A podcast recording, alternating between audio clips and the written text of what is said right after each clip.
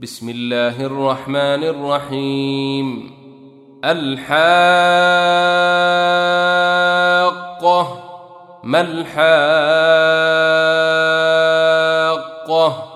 وما أدريك ما الحاقة؟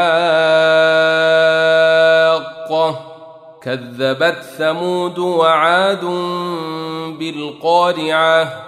فاما ثمود فاهلكوا بالطاغيه واما عاد فاهلكوا بريح صرصر عاتيه سخرها عليهم سبع ليال وثمانيه أيام حسوما فترى القوم فيها صرعا فترى القوم فيها صرعى كأنهم أعجاز نخل خاوية.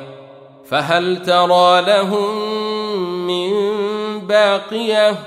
وجاء فرعون ومن قبله والمؤتفكات بالخاطئة. فعصوا رسول ربهم فأخذهم أخذة رابية. أنا لما طغى الماء حملناكم في الجاريه لنجعلها لكم تذكره وتعيها اذن واعيه فاذا نفخ في الصور نفخه واحدة وحملت الأرض والجبال فدكتا دكة واحدة فيومئذ وقعت الواقعة وانشقت السماء فهي يومئذ واهية والملك على أرجائها ويحمل عرش ربك فوقهم يومئذ ثمانية. يومئذ تعرضون لا تخفى منكم خافية. فأما من أوتي كتابه بيمينه فيقول هاؤم اقرءوا كتابيه. إني ظننت أني ملاق حسابيه فهو في عيشة راضية في جنة عالية قطوفها دانية كلوا واشربوا هنيئا بما أسلفتم في الأيام الخالية. واما من اوتي كتابه بشماله فيقول يا ليتني لم اوت كتابيه ولم ادر ما حسابيه يا ليتها كانت القاضيه ما اغنى عني ماليه هلك عني سلطانيه خذوه فغلوه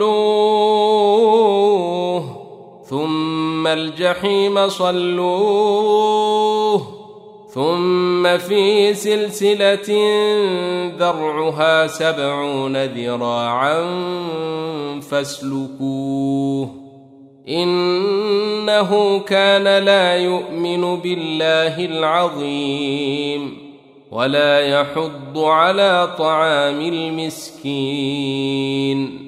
فليس له اليوم هاهنا حميم ولا طعام إلا من غسلين. لا يأكله إلا الخاطئون.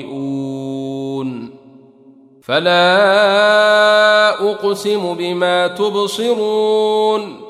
وما لا تبصرون انه لقول رسول كريم وما هو بقول شاعر قليلا ما تؤمنون ولا بقول كاهن قليلا ما تذكرون تنزيل من رب العالمين. ولو تقول علينا بعض الأقاويل لأخذنا منه باليمين ثم لقطعنا منه الوتين.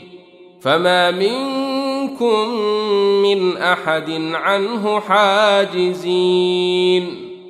وانه لتذكره للمتقين وأنا لنعلم ان منكم مكذبين وانه لحسره على الكافرين وانه لحق اليقين فسبح باسم ربك العظيم.